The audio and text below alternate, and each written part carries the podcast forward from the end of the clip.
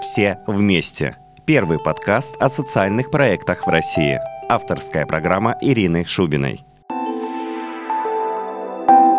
Всем добрый день, в эфире очередной выпуск подкаста «Все вместе». Подкаст «Все вместе» — это первый подкаст о социальных проектах в России. И сегодня у меня в гостях Наталья Лимина, директор по внешним связям общественной организации «Перспективы». Наталья, здравствуйте. Здравствуйте. Расскажите, пожалуйста, как возникла организация, кто был инициатором ее создания и как давно вы вообще существуете? «Перспективы» существует с 1996 года. Это была немецкая инициатива, но русская организация. Немножечко подробнее могу рассказать, что Маргарита Фунтерборф, наш президент, она случайно попала в детский дом-интернат номер 4 города Павловска и увидела, как живут дети с тяжелыми множественными нарушениями в развитии. Маргарита тогда уже создала немецкие перспективы, которые помогали уличным детям в Петербурге. Но когда она увидела ситуацию с детьми с тяжелой инвалидностью, она поняла, что хочет вообще помогать именно этой целевой группе, потому что когда она увидела, что дети просто лежат в кроватях, она осознала, что это не тихий час, а вся жизнь детей в 96-м году проходила вот таким образом, то, собственно говоря, очень быстро приняла решение что-то сделать, и в 96-м году приехали первые 4 немецких волонтера, которые стали брать детей с кровати, гулять, играть с ними, и, в общем-то, в интернат пришла жизнь. С этого момента, в общем-то, начались русские перспективы. К немецким волонтерам очень быстро присоединилась команда профессионалов, педагоги, психологи, инструкторы по лечебной физкультуре, которые стали приходить в детский дом и работать с детьми. Потому что ставок сотрудников интерната катастрофически не хватало. И сейчас их недостаточно, хотя сейчас, конечно, ситуация значительно изменилась со стороны государства. Угу. С того времени уже прошло достаточно длительный срок, да? Что сейчас из себя представляет общественная организация, какие у вас есть основные направления работы, и я так понимаю, что вы продолжаете работать именно с подшефными детскими домами или интернатами. Это так, да, получается, что благотворительная организация «Перспективы» работает в детском доме или с детьми детского дома номер 4 города Павловска. Там мы поддерживаем на сегодняшний день 115 детей. Это количество детей даже снизилось по сравнению, например, с прошлыми годами, потому что сам детский дом разукрупняется, и это очень здорово. Далее, с 2000 года началась и работает программа помощи взрослым. Мы ее сейчас называем «Взрослые вне семьи», и в рамках этой программы мы работаем в психоневрологическом интернате номер 3 Петергофа. А там мы поддерживаем на сегодняшний день 152 молодых человека с множественными нарушениями в развитии. Под множественными нарушениями я понимаю умственные и физические нарушения в развитии одновременно. Это те самые особые люди с особыми потребностями. И еще также с 2000 года у нас работает программа семейной поддержки, в рамках которой мы поддерживаем 110 петербургских семей, которые не отказались от своего особого ребенка, воспитывают его дома и испытывают, конечно же, большое количество сложностей, связанные с отсутствием сопровождения, с отсутствием доступной среды, с нежеланием детских садов и школ принимать этих детей и интегрировать их в общество.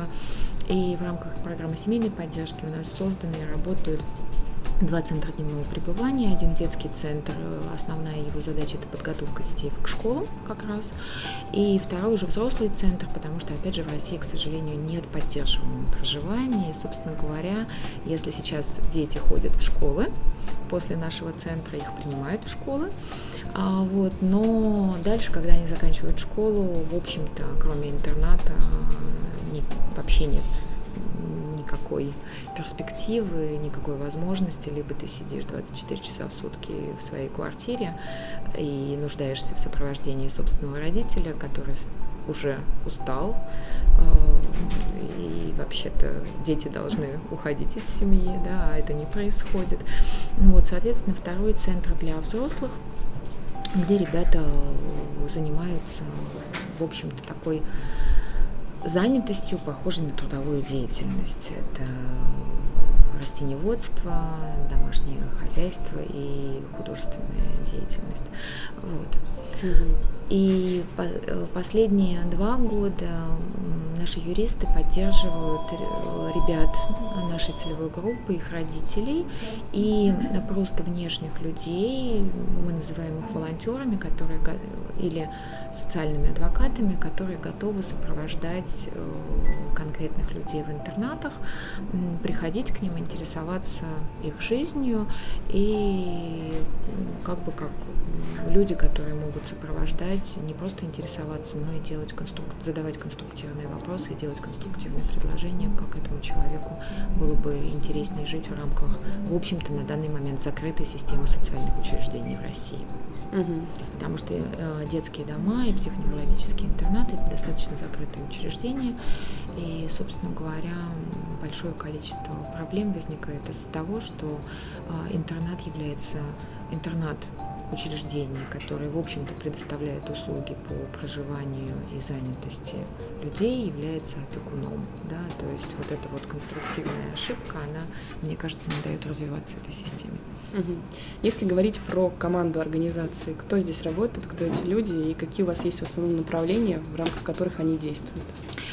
Это в основном педагоги, психологи, инструкторы по лечебной физкультуре, достаточно большое количество помощников всех перечисленных специалистов и, конечно же, немецкие, русские, польские волонтеры, которые такой, ну я не знаю, красной линии проходят через всю организацию и очень важны для нас, потому что, в общем-то, волонтеры – это друзья наших подопечных, которые целый год своей жизни посвящают социальной работе, проживают этот год жизни вместе со своими подопечными и оказывают неоценимую поддержку ребятам. Как вы считаете, что мотивирует волонтеров целый год жизни отдавать на вот такую историю, да, потому что это же непросто, и это непросто и финансово, и морально, даже, наверное, больше так сложностей возникает. Почему? Наверняка вы общаетесь с этими людьми, да? Почему они решают? Ну, вообще, мотивация, конечно, у каждого своя. Потому что это очень внутренние вещи, когда ты готов год жизни посвятить кому-то. Но так как мы работаем с волонтерами по программе «Добровольный социальный год», которая, я считаю, уникальна для России, но уже привычна для Европы, довольно давно, и общаясь с волонтерами, понимаешь, что люди приходят изменить мир. Они хотят вот со всем своим юношеским максимализмом сделать что-то такое революционное, чтобы кому-то помочь. Это их двигает. И они очень много получают от этого года, потому что все наши сотрудники и волонтеры пишут ежемесячные отчеты о своей работе. И просматривая отчеты волонтеров, очень часто, особенно в итоговом отчете за год, когда они уже подводят итог своему волонтерскому году, видно, что этот год, он дает много смыслов, он открывает, ну, как бы мир по-другому для людей, и он очень много дает в ценностном смысле, потому что, ну, ни для кого не секрет, что в нашем мире потребления, да, мы очень часто много переживаем за на самом деле неважные вещи. А вот это, может, немножко педагогически звучит, но вот ценности на место встают, ценности любви, дружбы, человеческой жизни, радости, они вот как раз, они не то что возвращаются, они как-то таким красной линией начинают вообще светиться, проходить. И опять же то, что еще видно из отчетов волонтеров очень часто, что нередко люди приходят с большим трепетом и переживанием, что как же они смогут ли они помочь, нужны ли они здесь, смогут ли они принять человека с ограниченными возможностями. И для этого не нужен волонтерский год, для этого нужен буквально месяц, чтобы понять, что это такие же люди, как мы с вами, с теми же потребностями в дружбе, понимании, внимании, как и каждый из нас. И вот это то, что на самом деле, мне кажется, очень важным. И мы сейчас сняли при поддержке Комитета по социальной политике фильм «Я волонтер, зачем нам это нужно», который можно увидеть в Ютубе, на нашей страничке, на страничке «Перспектив». И мне кажется, вот мы постарались в этом фильме говорить как раз не про пользу волонтерства для наших подопечных, а про смысл волонтерства для самого волонтера, для самого человека, который готов год жизни подарить обществу. В общем-то, это достаточно сложно, потому что это, правда, год жизни, это 35 часов в неделю. Наши волонтеры, так как они работают в психоневрологическом интернате в Петергофе и в Павловском детском доме, соответственно, в Павловске, ездят каждый день на электричках к 9 утра, соответственно, ребята встают в 6 утра и возвращаются домой, ну, тоже где-то в 6, да? На дорогу уходит очень много времени. И это такой вот, особенно в ноябре, представьте, как это. Вопрос, наверное, такой, может быть, все-таки поподробнее можете рассказать про то, что это представляет из себя программа социального года, какие там условия и что вы, собственно, предлагаете волонтерам? Безусловно, так как волонтеры не могут целый год жить совсем без денег, да, нужно на что-то кушать, на что-то ездить, для волонтеров предусмотрена компенсация в виде карманных денег и денег на питание и на проезд. Она составляет 9050 рублей в месяц. Она одинаковая для иностранных волонтеров и для российских волонтеров. Единственное отличие между иностранными и российскими волонтерами в том, что для иностранцев мы еще предоставляем квартиры, мы снимаем трехкомнатные, четырехкомнатные квартиры, в которых, соответственно, у каждого человека есть своя комната. Вот. И так как ребята, конечно, приезжают из Германии и Польши, им очень тяжело решать проблемы с жильем в Петербурге, в новой стране, часто не зная языка, поэтому вот есть такая разница. Все остальное одинаково. В начале программы ребята проходят трехдневный большой обучающий семинар, где, во-первых, складывается команда, они знакомятся друг с другом, во-вторых, они знакомятся с социальной системой России, они знакомятся с конкретными условиями прохождения волонтерской службы на своем месте и далее самые практические вещи, как не сорвать себе спину, как правильно посадить человека в инвалидную коляску. Они, не знаю, на этом семинаре трехдневном кормят, поят друг друга, например, в лежачем состоянии, чтобы прочувствовать, что это невозможно. Да, чтобы не совершать каких-то ошибок, связанных с очень, скажем так, специфической, я бы сказала, целевой группой, с которой работают перспективы, потому что, конечно же, люди с ограниченными возможностями, особенно в России, они настолько спрятаны от общества, что очень многие боятся. Ну, мы все боимся того, чего вообще никогда не видели и не знаем, да, соответственно, страшно сделать что-то не так, да, вот, чтобы снять эти страхи, чтобы понять и прочувствовать, что важно, как это делается, такой большой трехдневный семинар. Далее в течение волонтерского года ребята работают с ограниченным количеством подопечных. В каждой программе есть координатор волонтеров, который помогает им познакомиться с ребятами на местах. Обычно волонтеры работают с группой ребят от 6 до 12 человек, и это, соответственно, целый год вот именно эта группа ребят, да, то есть это конкретное место службы, скажем так. В течение года ребята получают также поддержку педагогов, инструкторов ОФК, специалисты отвечают на любые возникающие вопросы у волонтера, связанного с уходом и поддержкой подопечного. Рядом с ним всегда есть специалисты.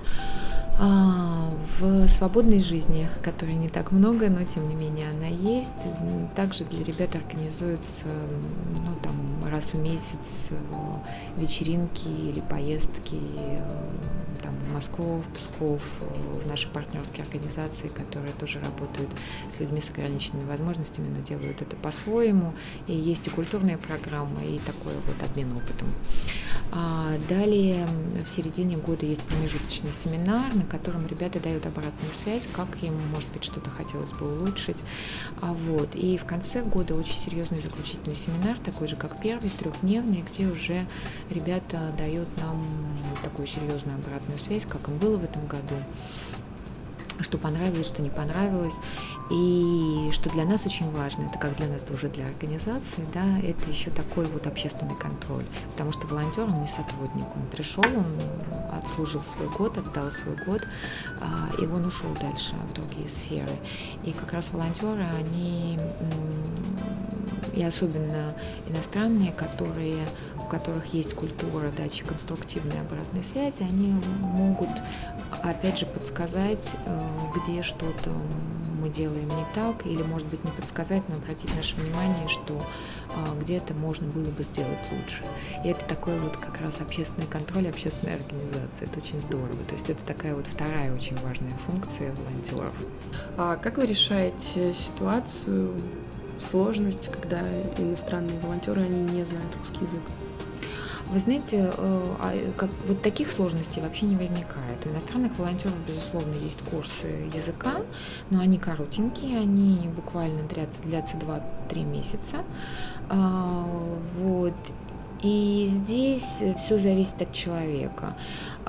Безусловно, все семинары ведутся на двух языках, соответственно, чтобы там не было вопросов понимания и непонимания.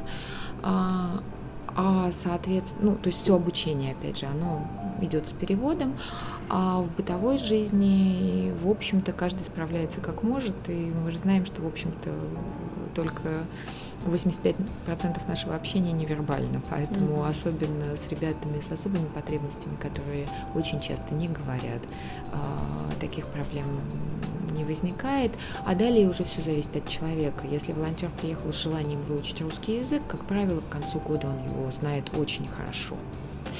А если такой задачей у человека не стояло выучить русский язык, то, проведя год в России, люди могут уехать, с очень начальными знаниями, которые, если дальше не поддерживать, скорее всего, уйдут. В общем, здесь каждый индивидуально выбирает для себя. Для работы, для волонтерского года это значения не имеет. Что происходит с волонтерами, когда они заканчивают социальный год? Поддерживаете ли вы с ними связь? Опять же, все очень по-разному. Безусловно, мы поддерживаем с ними связь.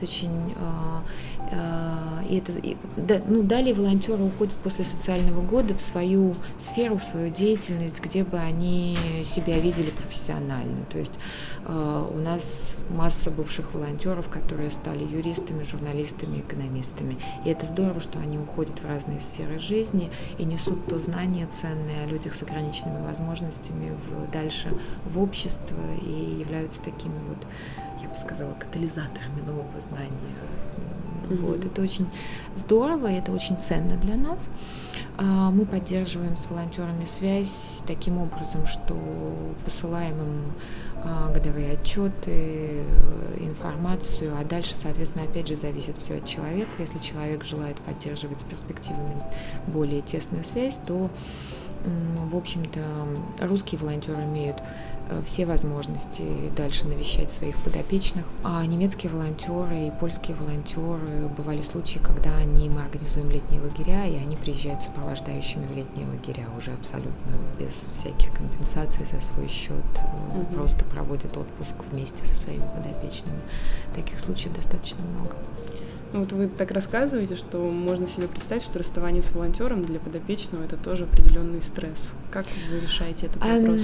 Вы знаете, нельзя назвать вот это стрессом или какой-то особенной ситуацией. Вот это же друг, да? В нашей с вами жизни происходит то же самое. Мы переезжаем в другие города, уходим с одной работы на другую, и это ничем не отличается от того, как волонтер остается с подопечным. Это естественная ситуация естественной жизни. И в этом нет никакого трагизма. Безусловно, любое расставание для любого человека, каждый это переживал, каждый может себе представить. Здесь нет трагедии, здесь нормальная естественная жизнь, когда в жизни каждого человека проходит, есть определенные контакты, которые на каком-то этапе теснее, на каком-то этапе по обстоятельствам жизни менее тесные. Здесь нет трагедии. Если говорить про организацию, то как вы рассказываете о себе, какие вы используете каналы для коммуникации, может быть, с потенциальными волонтерами, с потенциальными жертвователями, работаете ли вы с социальными сетями, может быть, у вас есть какие-то, проекты на краудфандинговых платформах. Расскажите про это поподробнее, пожалуйста. Ну, во-первых, у нас есть сайт организации www.perspectiva.ru, который сейчас подлежит значительному апгрейду. Я думаю, что мы к августу будем иметь новый сайт, потому что он у нас довольно старый. Вот. Далее у нас есть группа в социальных сетях в Фейсбуке и ВКонтакте. Мы представлены на краудфандинговой платформе Благо.ру, Добро, Mail.ru и Global Giving. Благотворители и тот, кто хочет нам пожертвовать, могут сделать это прямо у нас на сайте через систему РБК Мани, которая является, в общем, самым дешевым электронным способом и самым простым, на мой взгляд. Просто с любой электронной карты можно этот перевод сделать. Что касается благотворителей, то мы пишем благотворителям письма, даем обратную связь в виде финансовых содержательных отчетов. Раз в год мы издаем годовой отчет организации, который рассылаем всем нашим партнерам, волонтерам, благотворителям. Его же вывешиваем на сайте. И у нас есть еще 2 раза в год мы издаем инфогазету, потому что годовой отчет раз в год. Она такая коротенькая, маленькая, и, в общем, тоже эта инфогазета вывешивается и у нас на сайте. И мы ее, опять же, печатаем в бумажном виде, рассылаем всем нашим партнерам, кто как-то с нами когда-то взаимодействовал. На инфогазету можно, опять же, подписаться у нас на сайте. Мы можем высылать ее в PDF-формате, в электронном виде, если такой запрос есть. Что касается поиска волонтеров. Поиск волонтеров – такая серьезная задача нашей организации, потому что волонтеров всегда не хватает. И я приглашаю всех слушателей, кого заинтересовала наша программа добровольного социального года, к ней присоединиться. Должна сказать, что иностранные волонтеры, у них год службы с сентября по август. А русских волонтеров получается так, что мы набираем всегда.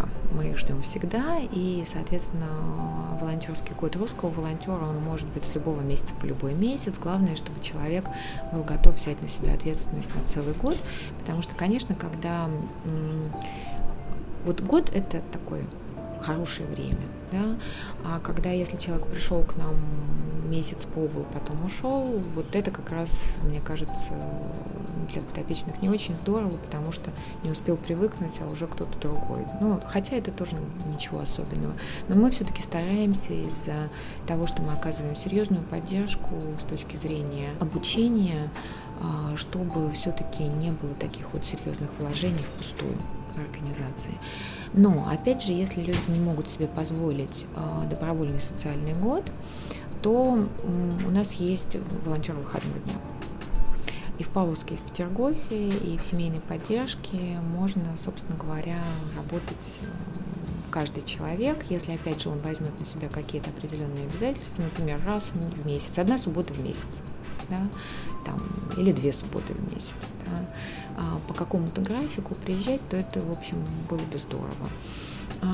Такая команда есть и в Павловске, и в Петергофе. В Петергофе это субботние волонтеры, в Павловском детском доме, не помню, субботние или воскресные, честно вам признаюсь, но, в общем, тоже волонтеры выходного дня.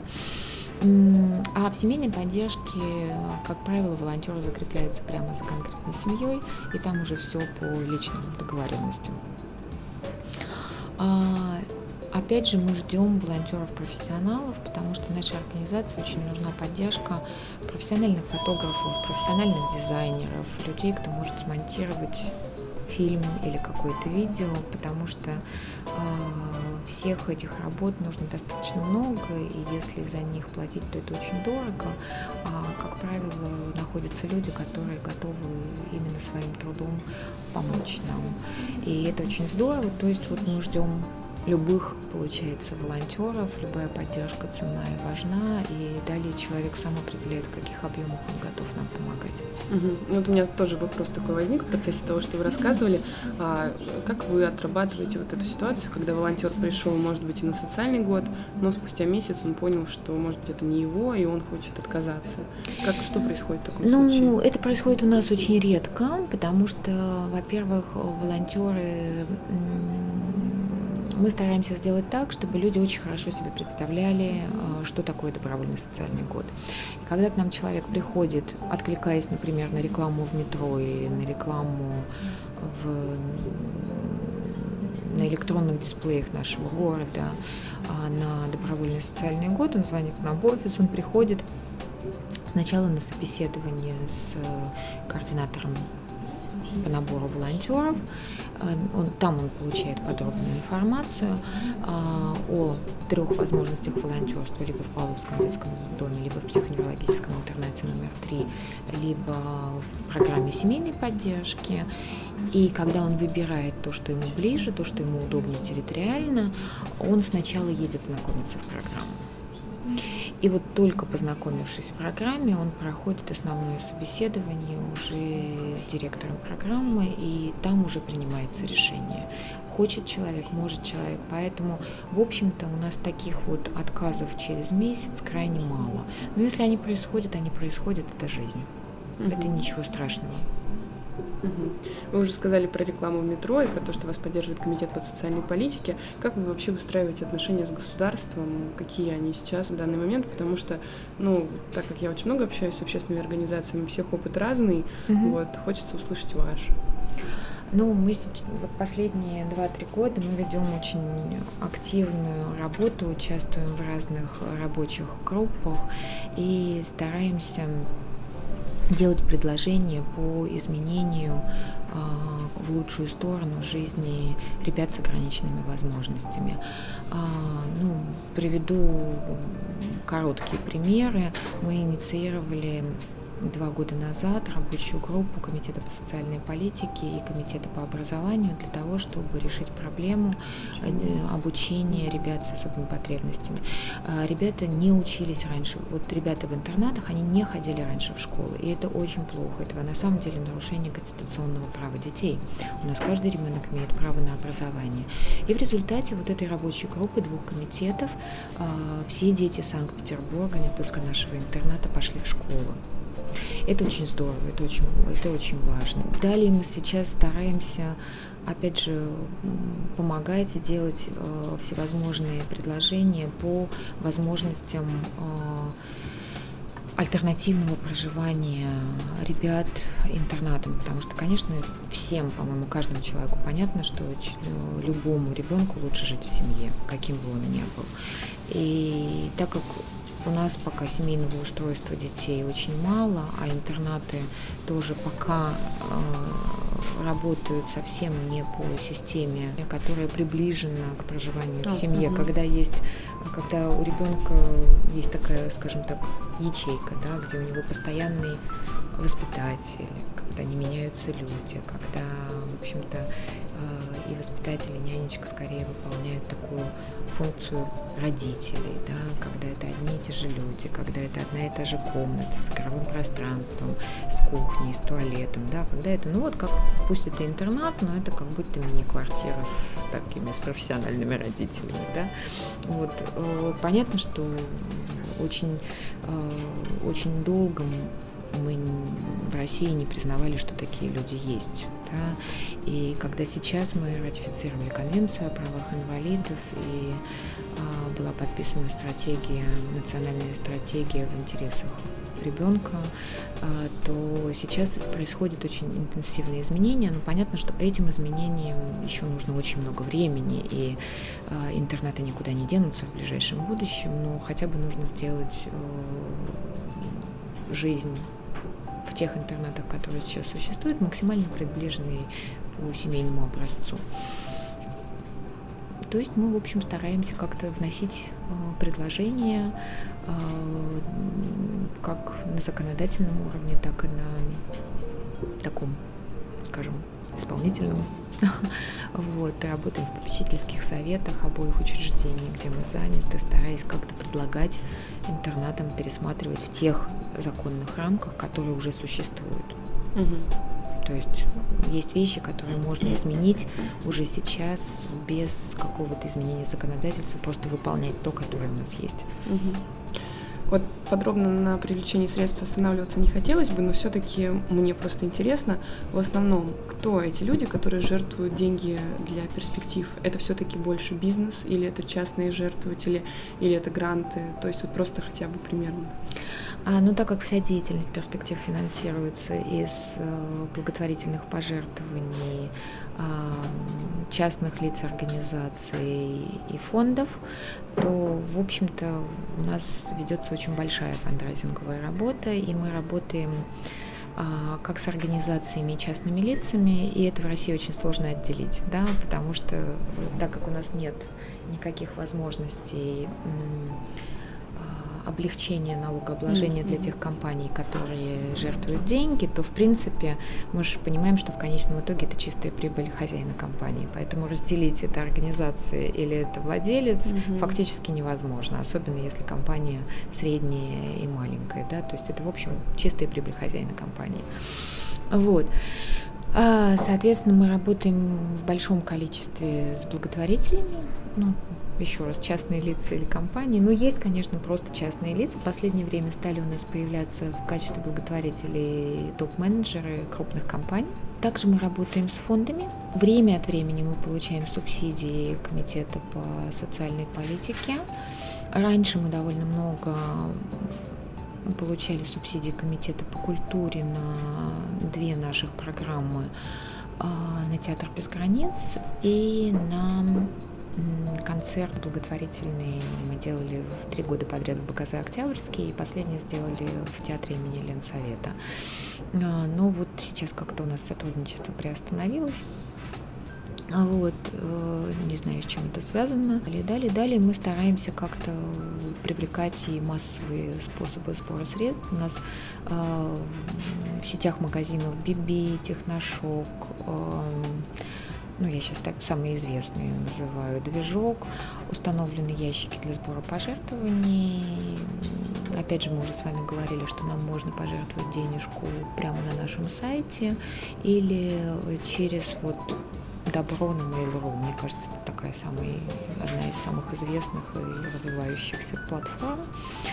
А если кому-то удобно на Благо.ру, то тоже мы там представлены. 2 раза мы проводили акции с купонаторами «Виглион» и «Группон». Пока ждем от них ответа на продолжение сотрудничества. Собственно говоря, как-то так. И да, и еще у нас есть очень такая, мне кажется, интересное предложение для бизнеса. С маркетинговой точки зрения мы разработали такую программу «Рубль особым детям». И каждая компания, которая либо производит какой-то продукт, либо торгует каким-то продуктом, могла бы разместить логотип с нашим ребенком и отчислять какой-то либо процент, либо какую-то фиксированную сумму с каждой покупки. Это очень такая, мне кажется, очень интересная схема, когда компания приобретает другой имидж, другое позиционирование, лояльность покупателя, когда товар приобретает второе назначение, и это очень активно представлено в Европе, да, в общем-то, и у нас. Собственно говоря, я подсмотрела эту схему, когда фонд Чулпан Хаматовой вместе с «Шоколадом Аленка» сделали такую акцию. Я подумала, почему бы нет, почему бы мы в Петербурге не могли сделать то же самое, что Чулпан сделал, в общем-то, в Москве. И мы придумали, мы разработали, у нас есть все документы для этого, потому что наш логотип, он такой очень интересный, очень красивый, и имя «Перспектив», в общем-то, в Петербурге достаточно известно, и мы могли бы сотрудничать с компаниями с большим удовольствием. Собственно говоря, мы это делаем с компанией «Аксель Моторс». И с каждой продажи BMW отчисляется 500 рублей, а с каждой продажи Volkswagen 350 рублей. Конечно же, если говорить о том, что где это действительно могло бы работать как хороший маркетинг, мне кажется, это те продукты, которых очень много на полке, и когда покупателю нужно выбрать, что именно, то, мне кажется, это играет непосредственную роль. По меньшей мере, когда я мониторила в интернете результаты совместного сотрудничества фонда Чулпан Хаматова и «Шоколада Аленка», то в результате этой акции была собрана серьезная сумма, а «Шоколада Аленка» было продано на серьезное количество единиц больше. То есть у них есть даже подтверждение того, что это успешная идея. Это успешная идея. Понимаете, в принципе, то, что работает в Европе, работает и у нас. Да, это как раз хотела тоже. Это просто это вариант времени, да. рынок, он рынок во всем мире одинаковый. Поэтому, в общем-то, я делаю предложение и жду отклика от компаний, которые хотели бы поддержать. Я очень уважаю позицию Сока доброй, которая под Новый год как раз проводит, в общем-то, то же самое. Да? И когда я слышу рекламу, что с покупки Сока доброй рубль, по-моему, у них отчисляется на подарки детям в детских домах, такое, то это, в общем, мне приятно слышать такую рекламу. И последний мой вопрос. Вы тесно работаете с Германией, и обмениваетесь ли вы опытом с коллегами вот именно в направлении работы с людьми с ограниченными возможностями? Да, безусловно, потому что когда мы начинали, вообще никакого российского опыта в этой области не было. И тогда для нас было принципиально важно поддержка немецких специалистов, таких как инструкторов по кормлению, у нас даже такого понятия нет, да? Эрготерапевтов, инструкторов по лечебной физкультуре, БОБОТ-терапевтов. БОБОТ-терапия – это такое направление лечебной физкультуры, которое работает только с детьми и очень успешно с ребятами с особыми потребностями. И, безусловно, мы до сих пор обмениваемся опытом. Мало того, мы инициировали обмен опытом, например, между 25-й школой и школой под Радугой. То есть это уже не обмен перспектив опытом, а это уже обмен нашей школы с немецкой школой. И это очень здорово, потому что, ну, в Европе этого опыта пока больше. Хотя, должна вам признаться, что сейчас вот педагоги школы номер 25, которые обучают павловских детей, на очень хорошем уровне работают с ребятами. Но для этого нужно было, ну, как бы, для начала чем-то начать. Да? А дальше уже это развивается у нас очень интенсивно, и наши специалисты работают прекрасно. Угу.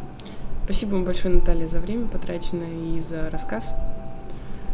Дорогие друзья, ну что ж, смотрите информацию на сайте, вовлекайтесь в социальный год и не забывайте, что великие дела должны быть добрыми. Это был подкаст «Все вместе», первый подкаст о социальных проектах России. Меня зовут Ирина Шубина. До новых встреч!